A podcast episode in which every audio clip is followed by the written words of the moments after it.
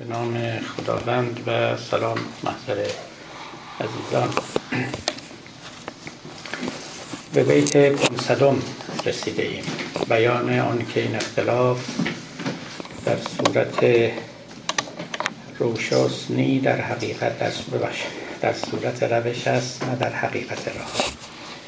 عرض می شود که خب خوشنودیم تقریبا ظرف چهل جلسه. ما 500 بیت رو پیش آمده ایم. یعنی تخمینا یک هشتم دفتر اول رو که چهار هزار بیته یک هشتمش که 500 بیت باشه و الحمدلله پوشش داده شده به قول خبرنگاران و خبرگزاران امروز. به جای خوبی هم رسیدیم. باری قصه به اینجا رسید که جناب وزیر مکار هر مکری توانست به عمل آورد و در کار کرد. برای تفرق افکندن میان جانشینان عیسی علیه السلام و هر کدام را به مذهبی و مکتبی کشاندن و در میان آنها نزاع افکندن و چنان که بعدا خواهیم دید خود را هم از دیده ها نهان کرد تا برای حل مشکلات به او رجوع نکنند. و این مشکلات بماند و افزونتر و افزونتر شود و نزاعها شعله نزاعها بالا بگیرد.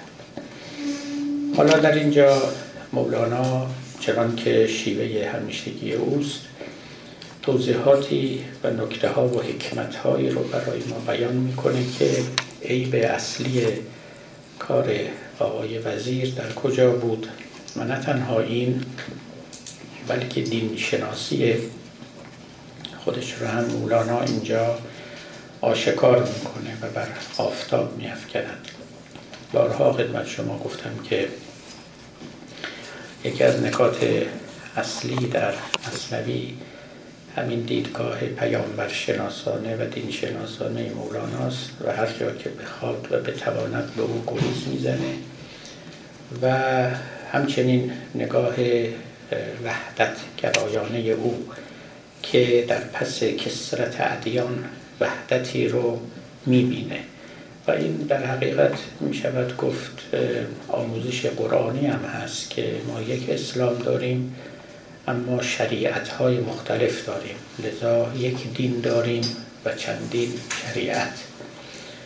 و به همین سبب این ادیان در سر سر در اصل و در مبنا با یکدیگر یکسانند مشابهند. و پیامبران هم پیامشون رو از منبع واحدی می‌گیرند و در میانشون اختلاف نیست. برخلاف فیلسوفان روشنفکران که اصلا جز اختلاف در میانشون نیست. پیامبران لا نفرق بین احد من رسوله هست. یعنی فرقی میان رسولان نمی نهیم واقعا هم هر پیامبری آمده تصدیق کرده پیامبر قبلی رو. رد نکرده ولی گفته من هم مکتب خودم رو می آورم برعکس روشنفکران فیلسوفان که متاسفانه کارشون شکل دیگری دارد و این نشان می‌دهد که منبع دریافت و برداشت و الهام اینها متفاوت است.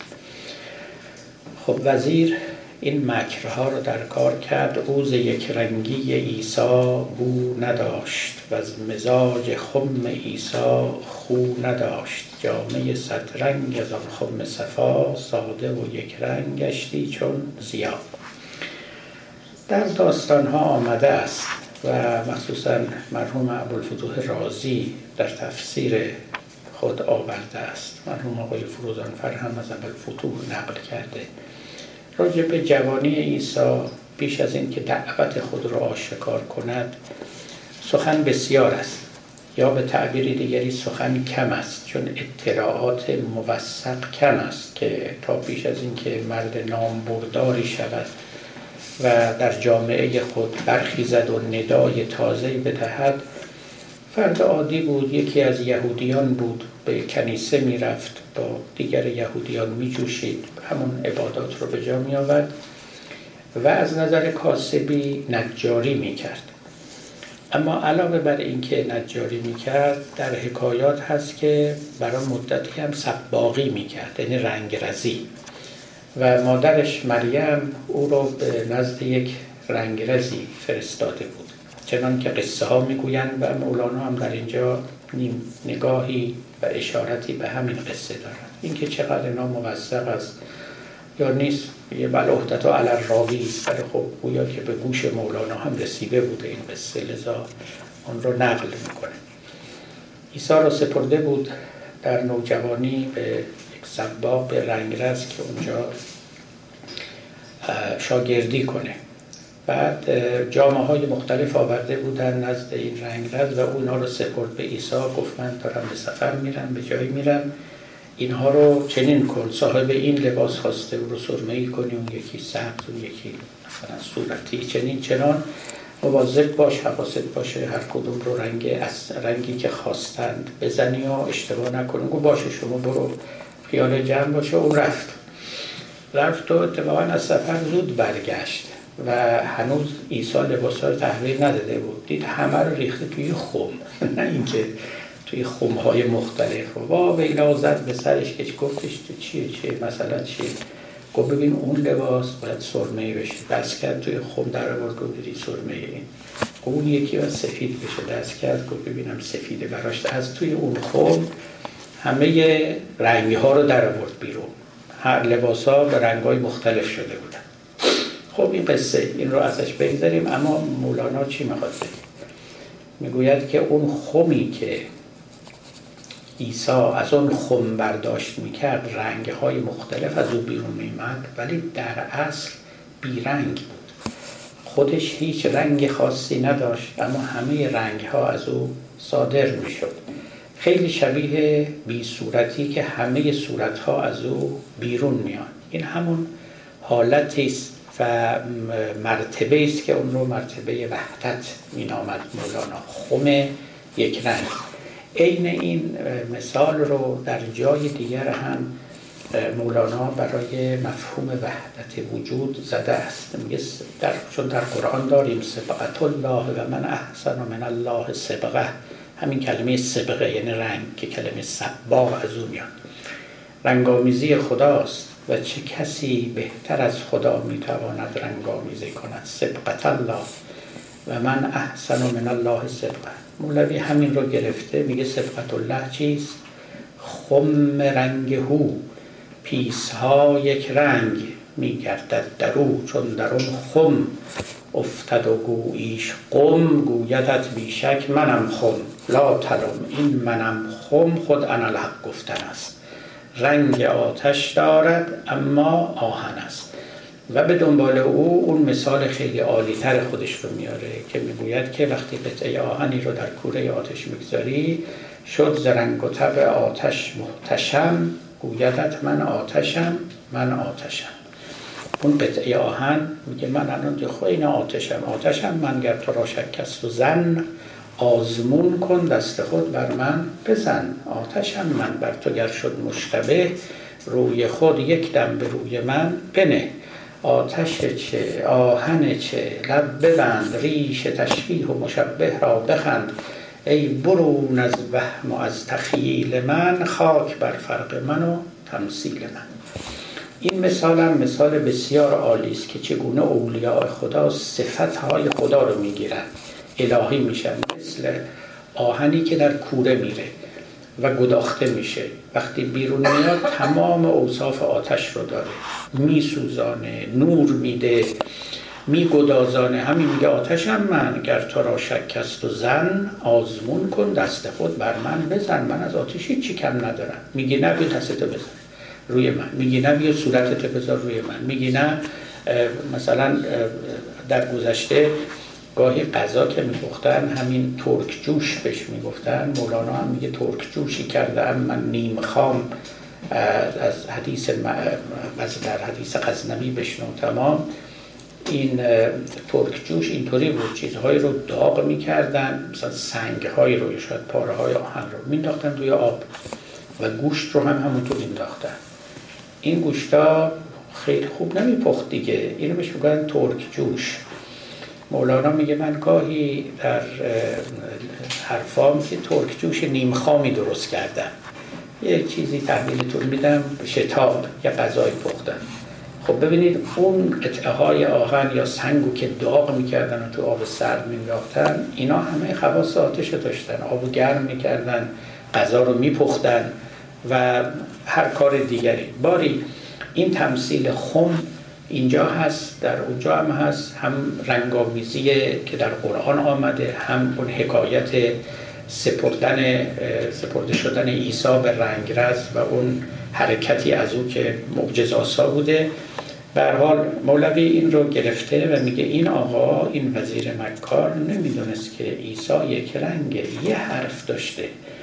نه دوازده تا حرف متضاد متخالف که تحویل جانشینان پیروانش داده از مزاج خم عیسی خو نداشت. خوی خم عیسی رو نداشت که پیس ها رو یک رنگ بکنه. همه چیز رو یک رنگ بکنه نه اینکه صد رنگ از دل او بیرون بیاره. جامعه صدرنگ از اون خم صفا ساده و یک رنگ گشتی چون زیا این مال وقتی است که هنوز نیوتون نیامده بودن نمی‌دونستن که نور چندین رنگ می‌تونه بشه. می‌گوید که جامعه صدرنگ رو وقتی که در اون خم صفا یعنی اون خم زلال خم صفا بخش می افکندن ساده و یک رنگ می‌شد. همه رنگ ها می‌رفت و یک رنگ بیشتر نمی‌شد مثل نور. گذشتگان این تلقی رو نداشتن. نورهای رنگارنگ رو تجربهشون از نور رنگارنگ وقتی بود که نور از یک صفحه یا شیشه رنگین عبور می‌کرد. و این مثال رو هم به کار می بردن اعیان همه شیشه های گوناگون بود. گفتاد در آن پرتو خورشید وجود. هر شیشه که زرد بود یا سرخ و کبود و نور در رو به اون چه او بود نمود. می‌گفتن که خداوند رو که خورشید وجود است نور خدا که تابیده بر جهان اینکه موجودات مختلف پیدا شدن چون این نور از درون شیشه های مختلف عبور کرده و لذا جهان رنگارنگ شده. اگر اون شیشه های مختلف که از نظر اونها همون ماهیات بود اگه اونها نبود هیچ در عالم تفاوتی دیده نمی‌شد. خب از نیوتون بود دیگه. به قول گوته می‌گفت که نیوتون نور رو شکنجه می‌کرد و از منشور عبور می‌داد که اون چند رنگ پدید اومد. یعنی در واقع از اینجا در حقیقت نیوتون باشه تو تاریخ علم میگن که آزمایش های پسیو تبدیل شد به آزمایش های اکتیو. یعنی خود آزمایشگر دخالت می‌کنه در آزمایش. نمیگه که نور عبور کند و ببینیم چه می شود ما پیش پاش پیش راهش چیزی می‌گذاریم میگیم اینجوری که ما می‌خوایم عبور کن از اینجا که ما میگیم برو. و به این ترتیب در واقع آدمی وارد تاریخ علم شد و ما در مقابل مثلا آسمان ها پسیو بودیم. این حالا البته چیزایی رو میفرستن به فضا و می‌تونن کارایی بکنن. در مورد طبیعت هم همینطور. اما به تدریج نقشه کشیدن برای طبیعت که از این راهی که ما میگیم برو تا ببینیم چی جواب میدی. و چنین بود که علم زاده شد. یعنی آدمی که هم خودش پاره از طبیعت بود و هم به طبیعت فقط نگاه می‌کرد. بنشین بر لب جوی و گذر عمر ببین. بنشین و گذر عمر رو ببین. تماشاچی بود؟ از حالت تماشاچی خارج شد؟ بازیگر شد. هم بر سر طبیعت ایستاد بر بالای طبیعت به مسابه یک فرمانده و هم راه طبیعت رو در یه مواردی عوض کرد. و این آب رو که در جو روان بود گفت بیا برو تو آسیا بعدش هم گفت بیا برو تو این توربین ها به ما برق بده و غیره و غیره. این شد که امروز بله. خب جامعه صدرنگ از آن خم صفا ساده و یک رنگ گشتی چون زیاد مثل نور. حالا مولوی در اینجا به یک اشکال مقدر جواب میده و این مطلب مهمی هم هست. حالا او خودش به همه وجوه این امر اشاره نکرده. ولی برای اینکه مطلب روشن بشه من این مثال رو هم یا این سوال رو هم مطرح می‌کنم براتون. شاید شما دیده باشید در ادبیات دینی و در بحث های فلسفی در باب معاد یک سوالی مطرحه که فیلسوفان هم سخت به سختی افتادن در جواب دادنش. و اون اینکه گفتن که آدمی خب خوبپذیر است نفس انسانی. انسان عادت می‌کنه. و فرض کنید یه کسی رو 100 سال 200 سال 500 سال 500 هزار سال توی آتش نگهش داشتین دیگه با آتش خوب می‌گیره دیگه. دیگه بعد از او عذاب نیست براش. تا یه جایی برای آدمی عذابه. درست در این جهان هم داریم. کم کم یه کسی که پادرد داره رفته رفته دیگه کنار میاد دیگه با پادردش یا نمی‌دونم با دل دردش یا چیزی اینها. و خودش رو وفق میده با او. دیگه اون رنج و عذاب اولیه رو هرچه باشه نمی‌کشه. نه فقط در سختی ها و رنج ها در خوشی ها هم همینطوره. شما یه خوشی که اول خیلی شما رو به طرب میاره و برمی انگیزه. وقتی که مدت زیادی در دل او باشید رنگ میبازه. یه آدم گرسنی چلو کباب که هیچی گفتش شلغم پخته مرغ بریان از شلغم پختن بخوره مثل مرغ بریان چه. اما هر روز شما چلو کباب بخورید؟ دیگه اون چلو کباب روز اول نیست. اینطور نیست. یعنی این جهان همه چیزها رو از حالت از اوج میاره به پایین. و ابتدا آدمی رو جذب می‌کنه ولی جاذبش رفت رفته کمتر میشه. همچنین دافعش یعنی چیزی رو که شما خیلی از او میگریزید وقتی که زیاد با او سر و کار داشته باشید عادت می‌کنید اینا گفتن که خب عذاب و ثواب هر دوتا چنین نقشی داره. مخصوصا که از نظر فیلسوفان اینها محصول نفس آدمی هست گفتن یعنی خود آدمی عذاب رو تولید می‌کنه. خود آدمی ثواب رو یعنی پاداش رو تولید می‌کنه. خب معلول میگن همیشه مناسب با ذات علت ذات علت رو رنج نمیده که. توجه می‌کنید؟ یعنی مثلا مار زهرش ما رو میآزاره خود مار رو که نمیآزاره که. زهر ماران مار را باشد حیات. لیک بهر آدمی آمد ممات. ما رو می‌کشه. خود مار رو که نمی‌کشه. جزئی از وجود اوست از حیات اوست و امثال اینها. خب؟ و این سوال پدید میاد. وقتی ما این تفسیرهای فلسفی رو می‌کنیم که پس یک نواختی ملالآور است. به طور کلی سیر می‌کنه آدما. اگر چیز خوشمزه باشه اگرم بدمزه و ناگوار باشه ناگواریش رو کم می‌کنه و تقلیل میده و تستیح می‌کنه به قول عرب ها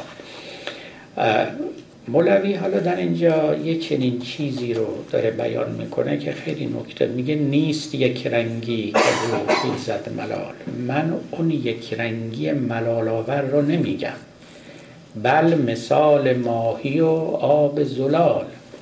اون یک رنگی رو که من از او سخن میگم مثالش این است. بودن ماهی در آب. ماهی هیچ وقت از آب ملول نمیشه بیرونش بیاری ملول میشه. برای اینکه این عین حیاتشه عین جانشه.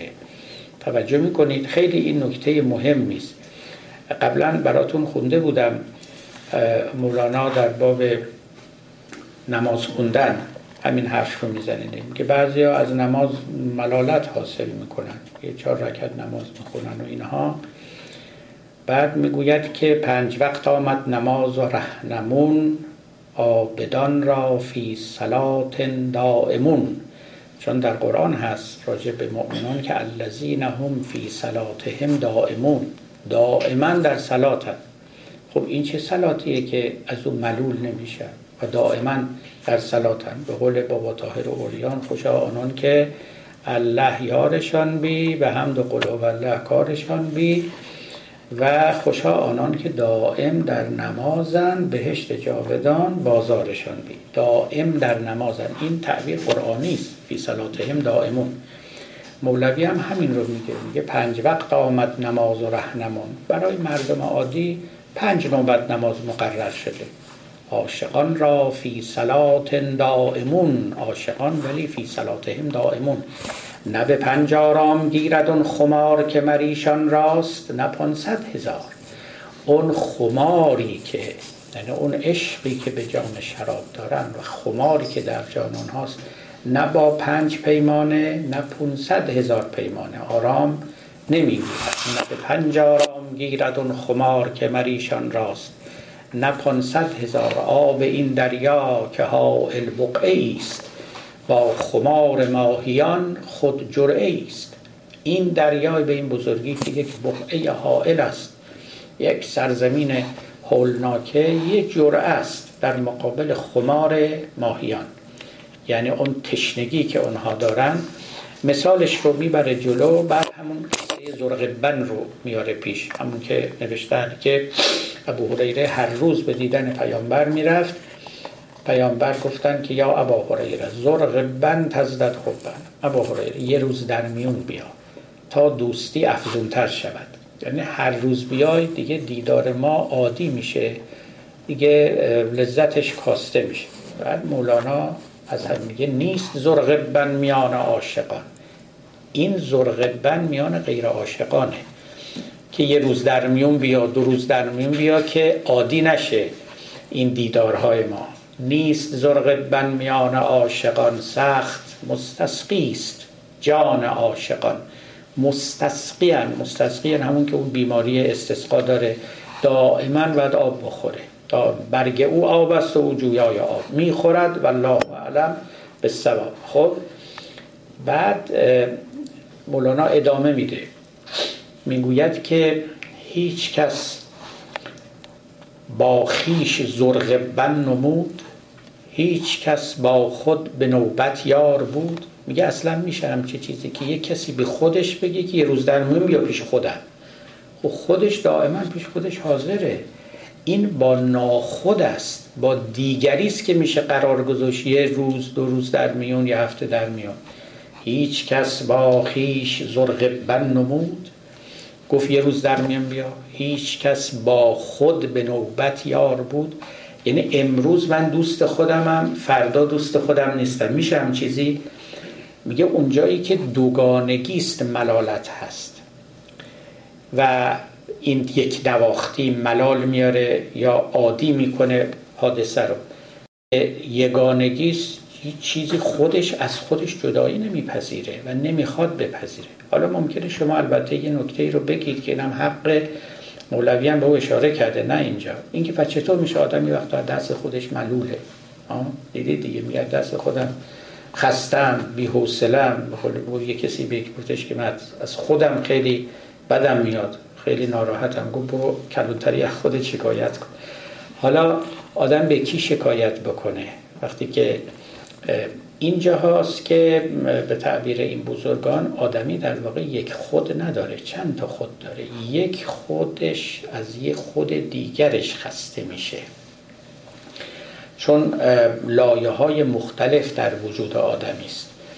و, و این اصلا خصوصیت آدمی است دیگه. درست مثل وقتی که شما خودتون خودتون رو نقد می‌کنید. یعنی چی خودتون خودتون رو نقد می‌کنید؟ یه خودی است که یه خود دیگر رو زیر سوال گرفته. توبه می‌کنید. شرمگین می‌شوید. از دست خودتون شرمگین میشید. میگید از خودم ناراحت. این ما به زبان و در لفظ یک خود به کار می‌بریم اما در اینجا در واقع چون وجود آدمی زو مراتبه یه مرتبه نظر می‌کنه در یک مرتبه دیگری. معلوم تمام این مراتب یه وحدتی با یکدیگر دارن که همون وحدتشون می شود من خود. و این یکی از بهترین نمونه است که به قول حکما میگن وحدت در عین کسرت و کسرت در عین وحدت. یک موردی است یه مستاق خیلی عالی است از اینکه چندگانگی در عین یگانگی. یگانگی در این چندگانگی بر تمام این مراتب چندگانه یک وحدت حاکم و تاری است. خب اونجا هاست که می شود گفت و تناقضی هم نیست که بگم من از خودم ملولم از خودم ناراحتم. یه کسی بیاد مرا از خودم نجات بده. این گاهی در سخنان بزرگان هم دیده شده. این معناش این است که یک خود من در این وسط داره ناقلایی می‌کنه و با بقیه هم آهنگ و سازگار نیست و این رو باید سامانش داد. نیست یک رنگی که زو خیزد ملال. اون یک رنگی رو نمیگیم بل مثال ماهی و آب زلال. اون یک رنگی ماهی که در آب زلال هیچ وقت خواهان بیرون آمدن از آب نیست گرچه در خشکی هزاران رنگ هاست. ماهیان را با یبوست جنگ هاست. یبوست این خشکی. ما یبوست رو معمولا با به مفهوم پزشکیش می‌گیریم. ولی خب یوبوست یه مفهوم مال طبیعیات فلسفه است. در مقابل رطوبت می نشیند یعنی خشکی. ببینید می‌گوید که در خشکی هزاران رنگ هاست ولی ماهیان با این خشکی جنگ دارن. این خشکی رنگارنگ رو نمیپسندن. با همون آب بیرنگ خوشند. با آب که خشک نیست برای اینکه اون یک یک رنگی و یک نواختی دارد که ملال آور نیست. دیگه حالا بعدا ادامه میده. مولانا کیست ماهی؟ چیست دریا در مثل تا بدان ماند ملک از زوجل ماهی چیه؟ مثل همون شعری که خوندیم. آهن چه؟ آتش چه؟ لب ببند. ریش تشبیه و مشبه را بخند. کیست ماهی؟ چیست دریا در مثل تا بدان ماند ملک؟ یعنی خداوند از زوجل این مثال ها خب مثال های ناقصی است. ماهی یکی از یعنی بگم محبوب ترین جانوری است نزد مولانا. در مصنوی کلمه خر نام خر زیاد اومده شطور زیاد آمده و ماهی هم زیاد اومده از همه بیشتر ماهی آمده است. چرا؟ برای اینکه ماهی نماد عارفان است و دریا و آب نماد خداوند. این عارفان در دریای وجود الهی شنا می‌کنن اوتورن و حیاتشون رو از او می‌گیرن و بیواسطه با خدا متصلن و نزدیکن در خدا میخوابند در خدا بیدار می‌شوند از خدا می‌خورند غذا می‌گیرند. همه اینها. و به تعبیر خود مولانا ماهیان را نقد شد از این آب نان و آب و جامه و دارو و خواب. آب همه چیز ماهیانه هم لباسشونه هم غذاشونه هم خوابگاهشونه هم بازیگاهشونه همه چیزشونه. عین این نسبت رو و رابطه رو عارفان با خداوند دارن. مثل ماهیانی که در دریای وجود الهی سیلان و جریان می‌کنن. ولی میگه این مثال ها خب البته ناقص است. صد هزاران بحر و ماهی در وجود سجده آرد. پیش آن اکرام وجود نزد کرم وجود خداوند این ماهی ها و بحرها هیچ نیستند. چون ماهی در این حال نماد سخاوت ببخشید دریا نماد سخاوت هم هست. از کسی چیزی نمی‌گیره ولی شما میرید در دریا شنا می‌کنید. میرید قواسی می‌کنید و گوهر میارید بیرون. و هزاران استفاده آب برمیدارید از دریا. هر چه می‌خواد نماد بیکرانگی نماد سخاوت است و به تعبیر مولانا به نزدیکان گوهر میبخشه و به دوران باران. به دوران متر و به نزدیکان گوهر. اگه نزدیکی در همونجا فرو میرید در آب و گوهر بیرون میارید اگر هم دورید بخارات دریا ابر میشه و میاد به سرزمین های دور میباره. لذا کرمش و عطاش به همه جا گسترده است به دوران و نزدیکان. نماد بیکرانگی و بیتوقعی و سخاوتمندی است که خب خیلی خوب میشه چنین چیزی رو نماد وجود خداوند دانست.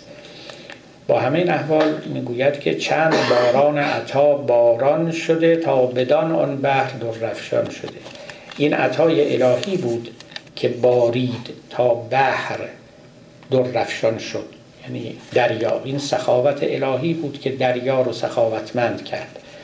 چند خورشید کرم افروخته تا که ابر و بحر جود آموخته. این که ابر و بحر جوادند و بخشندند از خورشید کرم این جوادی و بخشندگی رو یافتند. پرتو دانش زده بر خاک و تین تا شده دانه پذیرنده زمین. حالا این حرف دیگه از اون حرفای قریب مولاناست که شما نظیرش رو هیچ جای دیگه پیدا نمی‌کنید. می‌گوید که این خاک و تین اینا عالمن اینا دانشمندن اینا آگاهن. چون زمین دانه رو میپذیره. درست مثل یه مادر که بچه رو در آغوش می‌گیره و می‌داند که با این بچه چه بکنه شیر بده ترخوش کنه پرستاری کنه پرورش بده. این از اون حرفای خیلی مهمه. این رو باید شنید از مولانا و هر چی در عمقش فکر کنید. جا داره. من اینجا توی جلسات بحث های سلوک دیندارانه اشاره کردم. شاید بعدا هم فرصت بود من به تفصیل بیشتری از این فیلسوف معاصر به نام آقای انس نیگل که کتابی داره به نام مایند and کازمس و در اون کتاب ایشون نتیجه می‌گیرد که خودش فیلسوف ایتئیسته نتیجه می‌گیرد که نظمی رو که در جهان هست نچرالیستیکلی نمیشه توضیح داد. یعنی فقط بر پایه قوانین نچرال. و اونگاه نتیجه می‌گیرد که خب پس ما چگونه؟ بعد میگه من به خدا هم قائل نیستم.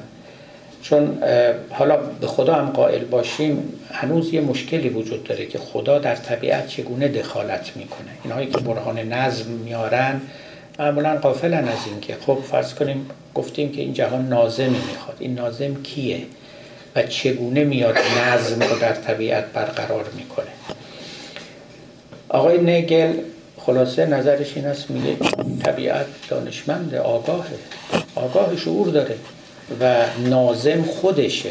منتها نه یک طبیعت مرده بیشعور بلکه یک طبیعت زنده با شعور یعنی در حقیقت این درجاتی از حیات داریم درجاتی از جان داریم از شعور داریم از حیات داریم که ما فکر کردیم که فقط آدمیان و حیوانات اینو دارن. نه این این جهان هم یعنی همین طبیعتی که ما بیجان و بیشعور میپنداشتیمش به درجاتی از این معانی برخوردارن. حرف خیلی مهم نیست.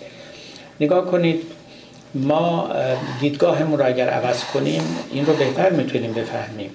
ما فکر می‌کنیم اصل ماده است. ما برای وجود شعور و روح و جان و اینا باید جون بکنیم تا بتونیم آیا اثبات بکنیم و اثبات نکنیم طرف مقابل ما منت سر ما بذاره بپذیره نپذیره. در حالی که این فقط یه فرض دیگه هیچ فرض اثبات نشده ایه.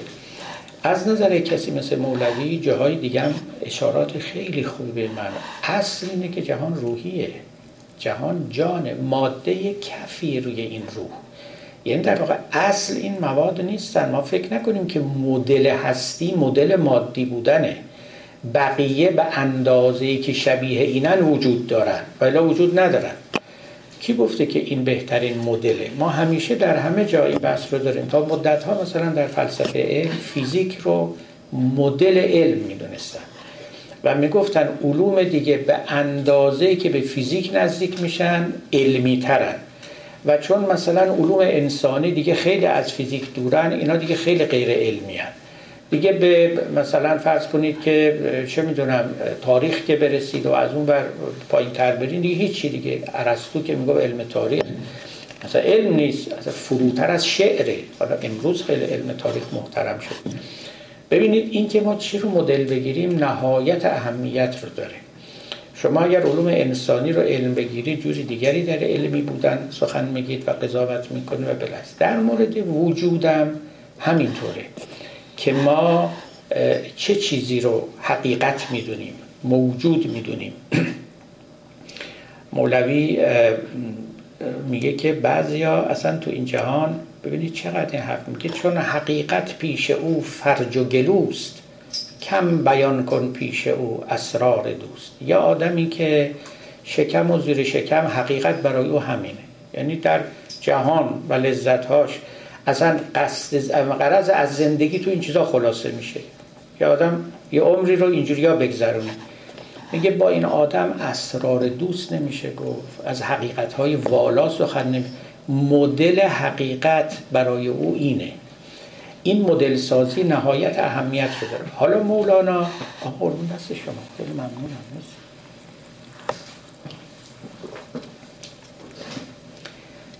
مولانا در اینجا و در جاهای دیگه این نکته رو بیان می‌کنه که مدل شما از واقعیت چیست.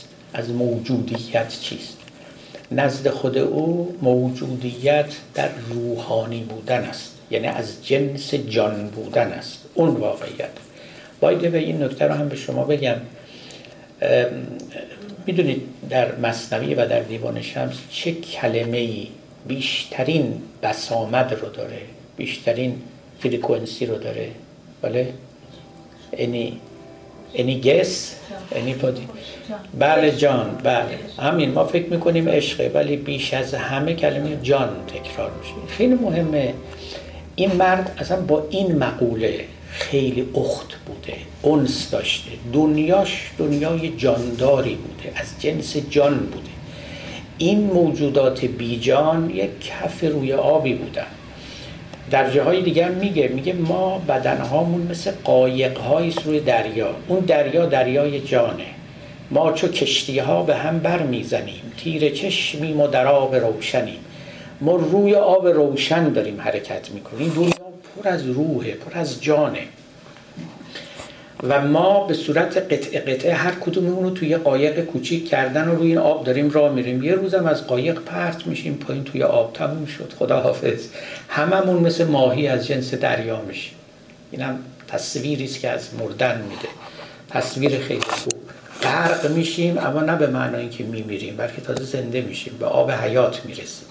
خب اینجا این سخنان مولانا مبتنی بر اون پیشفرز اون جهان بینی و اون نگاه جانشناسانه به این عالم است که همه چیز از جنس جان است. چیزهایی که از جنس جان نیست پرده بر روی اوست و برخوردار از جانم هست. یعنی ما فکر می‌کنیم نیست. اینجاست که در واقع مولوی میگه پرتو دانش زده. بر خاک و تین دانش نورش افتاده بر خاک. یعنی به خاک روشنایی و آگاهی بخشیده. تا شده دانه پذیرنده زمین. تا این زمین دانه پذیر شده. دانه رو می‌گیره می‌دونه باهاش چه کار کنه. خاک امین و هر چه در وی کاشتی بی خیانت جنس آن برداشتی. این خاک امانت داره. اگه جو بکاری خیانت نمی‌کنه به جو به شما جو میده. اگر دانه گندم بکاری خیانت نمی‌کنه. بی خیانت جنس او برداشتی. یک تعنی هم به آدمیان خائن می‌زنه. میگه ای فروتر از خاک. خاک هم خیانت نمی‌کنه. ولی شما گاهی چیزی بهتون پیشتون به امانت می‌گذارن خیانت می‌کنه. این امانت زان امانت یافته است. کافتاب عدل بر وی تافته است. میگه این امین بودن رو از خدای امین یافته است. و به این سبب است که آفتاب عدل و عدالت بر خاک تافته و عدالت یعنی دادن حق مستحقان و خاک هم چنین می‌کنه. در اسماع الهی ما امین نداریم. وقتی که مولانا میگه این امانت زان امانت یافته است یعنی از امانت الهی امانت داری الهی یاد گرفته جزء اسماع خدا امین نیست. منتها یک اسم از اسماع الهی داریم که در قرآن هم آمده است محیمن.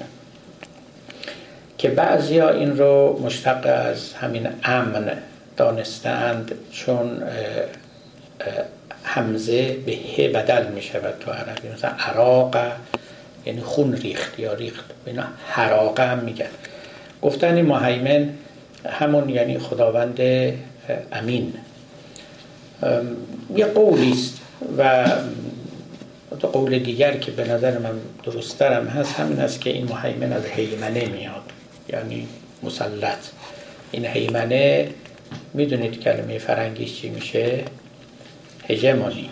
این همون هژمونی است که در مخصوصا نوشته های گرمشی اون سوسیالیست مشهور ایتالیایی که در زندون دق کرد و مرد این اصلا تمام فلسفه سیاسیش بر مفهوم هژمونی برات شده. من دیدم عرب ها خیلی به درستی هژمونی او رو حیمنه ترجمه کردن. اینا یک کلمه اونجا هم هژمونی مثلا هژمونی طبقه کارگر یعنی هیمنه شد یعنی سلطه شد.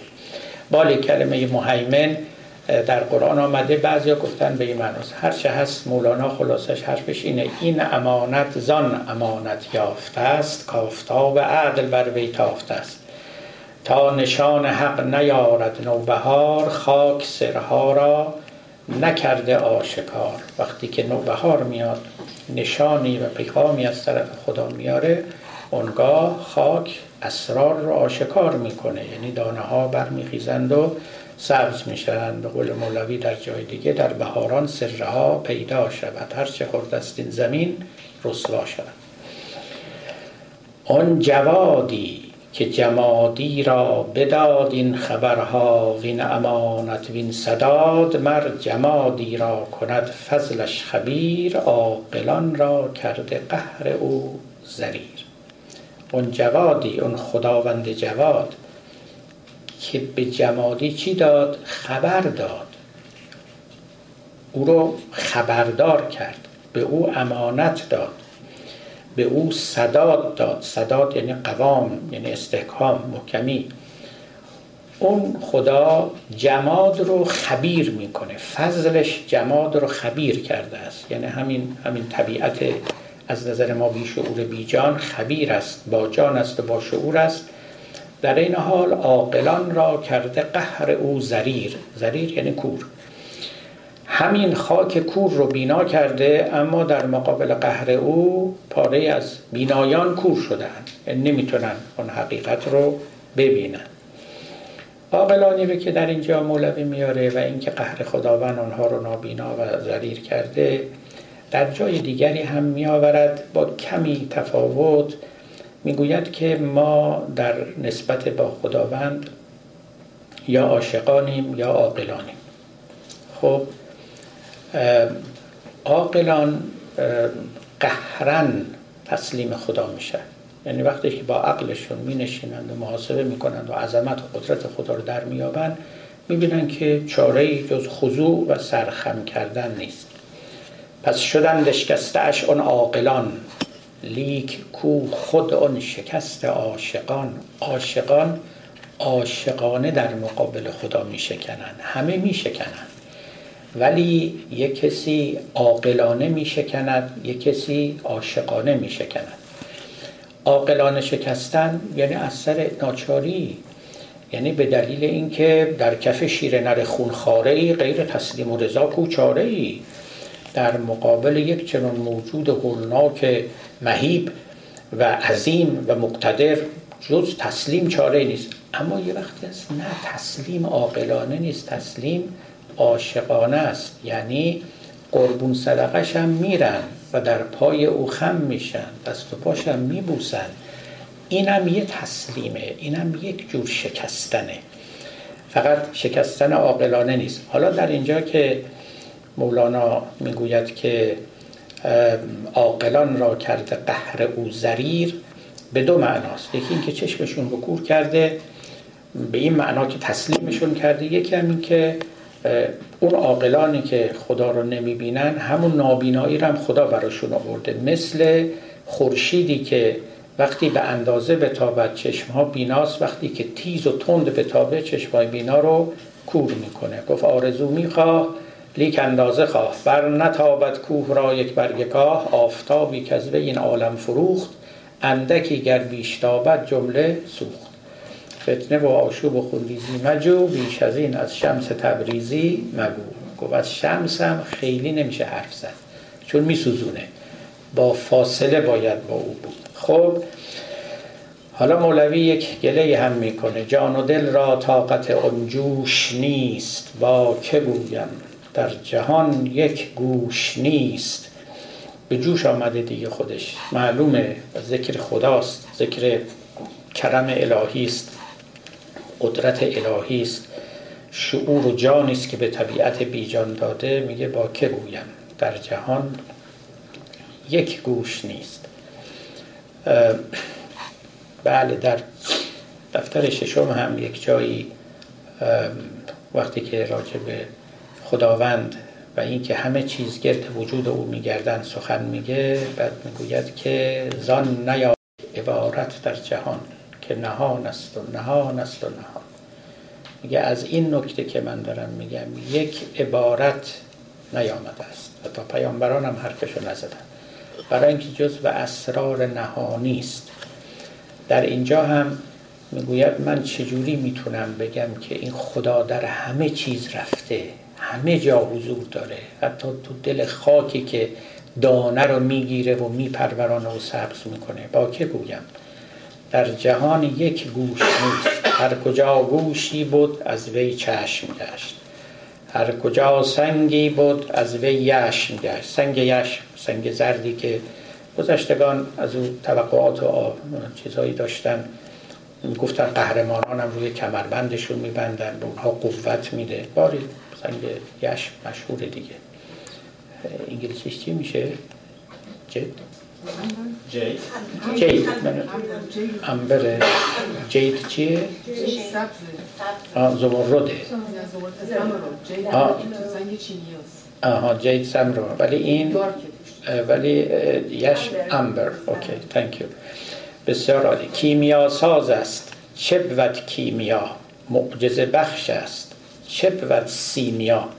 ببینید در گذشته پنج تا علم بود که اینا رو علوم خفیه می‌گفتن. یا علوم محتجبه. کیمیا و لیمیا و سیمیا و ریمیا و هیمیا. این پنج تا بود که اول اینها رو که سرهم کرده بودن شده بود کلهو سرون.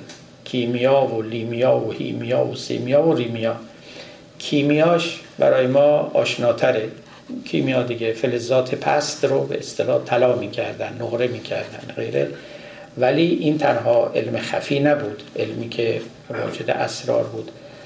از طریق استفاده به قول خودشون تصرف در نفوس کواکب اینها اینا یه کارایی سعی می‌کردن که روی زمین بکنن. اینا اسمای مختلف داشت که یا من جزئیاتشون نمی‌دونم و این اسما رو روش گذاشتن و هر کدوم از یک وسیله یا عاملی کمک می‌گرفتن برای انجام دادن کارهایی که دیگران نمی‌دونستن و از غزالی به پرسی میگه همه اینها خلاف توکله. اگر سحر محسوب بشه که خب اصلا حرامه و حالا سحرم نباشه خلاف توکله چون توسل جستن به اسباب خفیه است. کیمیا ساز است. خداوند کیمیا رو او کیمیا می‌کنه. معجزه بخش است. چه بود سیمیا. این سنا گفتن ز من ترک سناست. کان دلیل هستی و هستی خطاست. این که من قیام و سنای خداوند رو بگم این عین بیادبی است.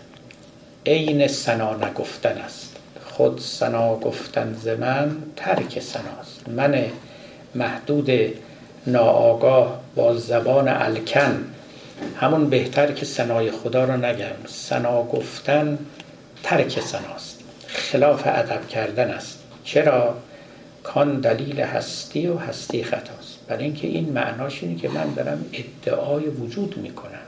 دلیل هستی. میگم منم هستم. تو اون سو من این سو من تو رو می‌شناسم من تو رو به فهم در میآورم من تو رو به زبان در میآورم. همه نیکی ها و بزرگی های تو رو درک می کنم در محدوده ذهن و زبان خودم می گنجانم و بیان می کنم این خیلی ادعای گذافی است. خیلی لاف باطلی است. آن دلیل هستی و هستی خطاست هستی در اینجا یعنی ادعای هستی کردن. ادعای وجود استقلالی داشتن. ادعای اینکه من کسی هستم در مقابل طرف مقابل و هستی خطاست یعنی اینجور وجود داشتن یا اینجور پندار وجود داشتن این البته خطاست هستی در نظر این, این شعر ترجمه یک شعر عربی است. میگه وجود و که زنب لا یقاس بهی زنب وجود تو یه گناهی است بر بالاتر از هر گناه متصور دیگری. که وجود تو گناهه یعنی این پندار هستی این تلقی که داری که منم بر پای خود ایستاده ام کسی هستم این بالاترین گناه. این تعبیر عرفانیشه. اگر تعبیر اخلاقی بخوایم بکنیم خودخواهی. خودخواهی برترین گناهه ولی خودخواهی در سطح اخلاق است. این هستی خطاست در سطح انتولوژیکه یعنی اصلا تلقی این که ما یک هستی مستقل داریم این اصلا تصور باطلی است این خطاست. خب بنابراین سنا گفتن خطاست. به همین دلیل عارفان گفتن توبه کردن هم خطاست. کان دلیل هستی و هستی خطاست. میگی من یه کاری رو کردم. من حالا دارم توبه می‌کنم. این کلمه من در اینجا خیلی خطرناکه. گفت بد کردم و اعتظار بدتر ز گناه. زیرا که در این هست سه دعوی تباه. دعوی وجود و قدرت و دعوی فعل لا حول ولا قوت الا بالله. گفت من بد کردم. حالا که دارم اعتظار می‌کنم اصحاحی و استغفار می‌کنم این تازه بدتر از این عذر بدتر از گناهه. چرا؟ برای اینکه در این اعتظار کردن سه تا دعوی تباه وجود داره. یکی دعوی وجود. من هستم. دعوی قدرت. من توانایی دارم دعوی فعل من فاعلیت دارم. اینا تازه بدتر از اصل گناهه. بد کردم و اعتظار بدتر از گناه. زیرا که در این هست دعوی تباه دعوی وجود و قدرت و دعوی فعل لا حول ولا قوت الا بالله. پس نه تنها در سنا گفتن آدمی خطا می‌کنه در توبه کردن هم خطا می‌کنه. و در هر جایی که استقلال در فاعلیت رو به خودش نسبت میده. این سنا گفتن زمن ترک سناست که این دلیل هستی و هستی خطاست. پیش هست او بباید نیست بود. چیست هستی پیش او؟ کور و کبود. کور و کبود یعنی معیوب یعنی بیارزش یعنی پست. جای دیگه مولانا میگه که عاشق اون لیلی کور و کبود ملک عالم پیش او یک تره بود. میگه لیلی که می‌گفتن کور و کبوده کور و کچله نمی‌دونم چیه.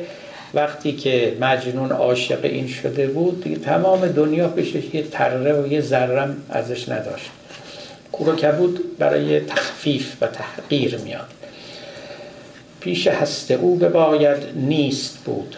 همون شعری که سعدی داره دیگه. یکی قطره باران ز ابری چکید. خجل شد چو پهنای دریا بدید. گفت گرو هست حقا که من نیستم. گفت اگه دریا واقعا موجوده من قطره چه وجودی دارم؟ و بعدم سعدی اضافه می‌کنه. میگه توان گفت این با حقیقت شناس. ولی خورده گیرن اهل قیاس. که پس آسمان و زمین چیستن بنی آدم و دامودت کیستن پسندیده پرسیدی ای هوشمند جوابت بگویم گرایت پسند که دریا و هامون و کوه و فلک پری و آدمیزاد و جن و ملک همه هرچه هستند از آن کمترند که با هستیش نام هستی برند. خب این البته یک معنا از وحدت وجود و وحدت شهوده. نه اینکه انقدر کوچکیم که اسم هستی نباید ببریم بلکه اصلا نیستیم ما. یعنی وجودی واقعی نداریم ما. هم. وجود ما مجازی است علکی است یه بادکنکی باد کردن. پیش هست او بباید نیست بود. چیز هستی پیش او کور و کبود. گر نبودی کور از او بگداختی. گرمی خورشید را بشناختی. ور نبودی او کبود از تعذیت کی فسردی همچو یخ. این ناحیت. حالا ببینید این میگه به میزانی که موجودات به خداوند یعنی به اون منبع انرژی و نور و گرما یعنی خورشید نزدیک میشن اوصاف او رو هم می‌گیرن. این طبیعت کور است و کبود. داره توضیح میده که چرا کوره و کبود. اولا کوره چون که اگه کور نبود خورشید رو میشناخت. و به طرف خورشید می‌رفت و کسب نور بیشتر می‌کرد. گرمی خورشید را بشناختیم. ثانیا کبوده یعنی لباس کبود پوشیده. لباس سرمهی لباس سیاه. از تعذیت. در ازا نشسته. یعنی در فراق نشسته است. کبود از طبیعت گفته بودم براتون کلمه آبی در گذشته به کار نمی رفت کلمه کبود کلمه ازرق.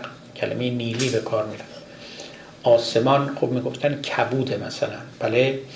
یا صوفیان رو می‌گفتن کبود پوشن چون جامعه های ازرق نیلی به تن می‌کردن. میگه من که گفتم طبیعت کور و کبوده کوریش اون کبودیش هم اینه که در تعذیت یعنی در ازا نشسته و فسرده همچو یخ این ناحیت. یعنی این جهان جامد شده است. فسرده یعنی جامد جماد. جامد افسرده وده اوستاد به قول مولانا. دور از خورشید لذا یخ زده. یخ زده شده جماد. اگه نزدیک بود به خورشید حتی این در جهان فیزیکی هم صادقه. این مواد وقتی نزدیک به خورشید بده خیلی حرارت به آب میشن دیگه. چون دور از خورشید این فراق باعث شده که اولا کبود پوش باشه ثانیا یخ بزنه فسرده باشه. وقتی که این رو نزدیک اون کانون انرژی ببری اون وقت وا میره و از جمادی بیرون میاد. سخنان مولوی در این باب می‌خواستم بیشتر از این بخونیم بیشتر از این رزق و روزی نبود امروز. ایشالله نوبت آتی. وارد بحث های دیگر بشیم. نکته های خیلی عالی دیگری مولوی در بعد از این داره. ولی این نکته که, که طبیعت با خبر است فضل خداوند اون رو خبیر کرده جهان و زمین از روی دانش کار می‌کنه و دانه ها رو میپرورانه و از اون بالاتر جنین در رحم مادر و این تحولات خیلی عظیمی که در عمق سلول ها و هسته سلول ها انجام میشه. همه اینها ظاهرا از نظر مولانا و شاید پاره از فیلسوفان زیر نظارت یک شعور انجام می‌گیره. و این شعورها همچنین پله پله تا انان آسمان بالا می رود و خداوند از طریق این شعورها دستش رو در طبیعت دراز کرده و تصرفات ویژه خودش رو انجام می‌دهد. متشکرم. شما رو به خدا میسپارم. انشالله نوبت بعد اگر سوالی هم بود خواهم شنید و توضیح خواهم گفت. امروز رو ببخشید من زودتر باید محضر شما رو ترک کنم. و سلام علیکم.